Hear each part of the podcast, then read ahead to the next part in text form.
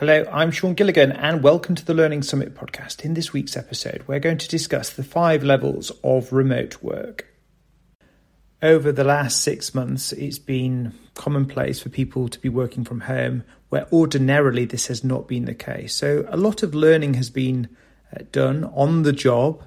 Um, some people have been familiar with remote work and others less familiar. In this episode, we're going to discuss the different levels of remote work, starting off with level one, two, three, four, and five, and finishing off with this nirvana, uh, which is an idealism when it comes to distributed work. It's probably helpful to define the five levels. And so, if we start by looking at level one, this is non deliberate action. Then we move to level two, which is recreating the office online. Level three is about adapting to the medium. Level four is asynchronous communication. And five is the nirvana. If we look at the landscape of businesses, you have people based in offices and factories, you've got office based work with some home working options. You've got some companies that have remote teams in one time zone, and then you've got companies that have many teams in many different time zones. And so they are truly distributed. And um, You've got some companies that just don't care where you're located.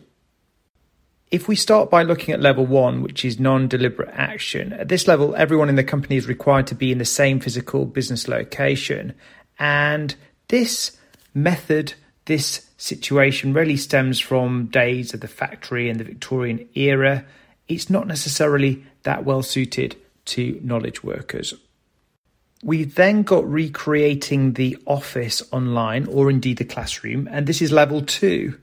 And this is where businesses and schools are adopting technologies to enable productivity through things such as email, web conferencing, messaging, and some e commerce applications.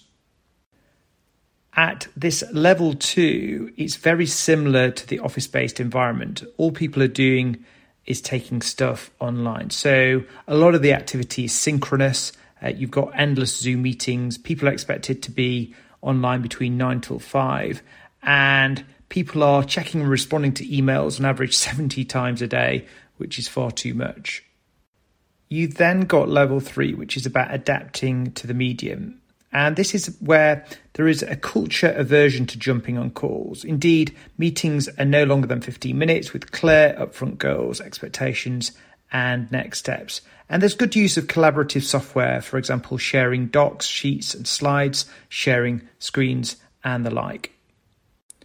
We then have level four, which is asynchronous communication. And at this level, our activity becomes asynchronous. Everyone can design their days based upon what they produce, not how they produce it. The key concept to understand here is that most things don't need uh, or require an immediate response. And for most things, a one way email or instant message should do the job, with the recipient responding when it suits them. If something is urgent, then obviously the most appropriate method of communication should be used. It could be picking up the phone, tapping the person on the shoulder. In a remote setting, this is probably jumping on a video call. And according to McKinsey, um, this method of asynchronous remote work can be up to five times more productive because people are in the flow of work. They're working on their terms. And there's a compound benefit to the organization over time because you're not putting people on the spot and forcing them to blurt out the first thing that comes to mind. You're giving them time to reflect and think. Um, perhaps you're in a situation where emotions are high. Um, Asynchronously, that doesn't happen because people are given that time to think and respond and give their best answer. And this can only be good for the quality of conversation, but also the quality of output. In order for asynchronous messaging to work, you do need to provide uh, the background details, uh, the actions required, and the due date. Um, this has to be clear, otherwise, it will fall down when you look at asynchronous communication, you're really trading off uh, presence with productivity, hours with output. So we're moving away from this industrial revolution and the factory floor into this new world which is, of course, the digital revolution. Teams that really understand the benefits of asynchronous communication can locate in various parts of the world. And if you have a situation where the sun does not set on your team, you can actually pass the baton of work, the work packages between teams across the globe. And in doing so, you can increase your productivity by more than three times because uh, you've got local teams working. Um, and in effect, the sun never sets on your operation. So that's one of the big benefits of asynchronous communication, the ability to continuously work. You're not working Monday through Friday, you're just working all the time. Your people and your resources are distributed across the world.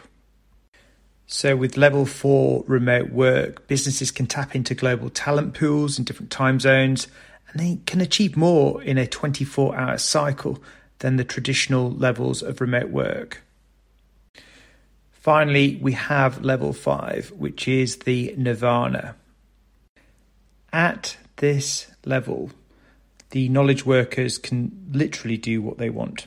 They can spend time with the family, they can do yoga, they can run on the beach. Uh, they literally work when they're in the mood. And, um, you know, it's uh, a different way of working um, in the middle of a, a, web conference, they can turn off the microphone and video and practice those dance moves. Um, everyone is now working on a higher level.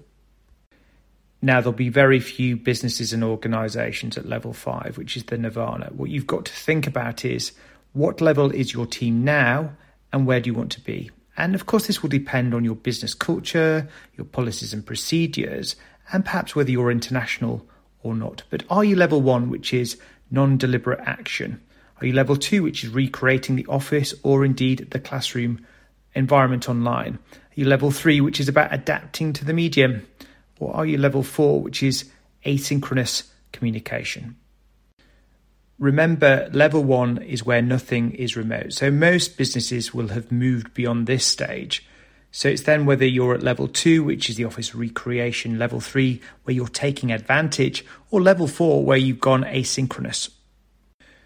With level one, you've got to get over the if I can't see you, how do I know you're working syndrome. And I think most companies now are trusting uh, their people to work from home. To get to level four or level five, your business or organization will have to invest in new tools and technologies to make this happen.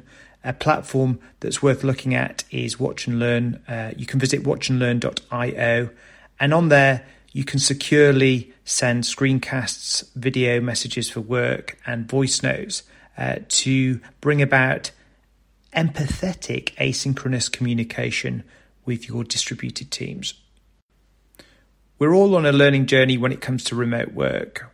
We need to tinker, experiment, and try new tools and techniques to get the best out of our people and our processes. But if we want to get to level four and level five, we have a personal and professional responsibility to try new ways of working to see if we can improve the business, but also improve the lives of our people to make them happier and more productive in work. Because if our staff are feeling better, they're more in the mood, they're in the flow of work, uh, then that can only be good for business. Thank you for listening to the Learning Summit podcast, where we've been talking about the five levels of remote work. If you've enjoyed it, do subscribe and share on social media. And until next time, thanks for listening and bye for now.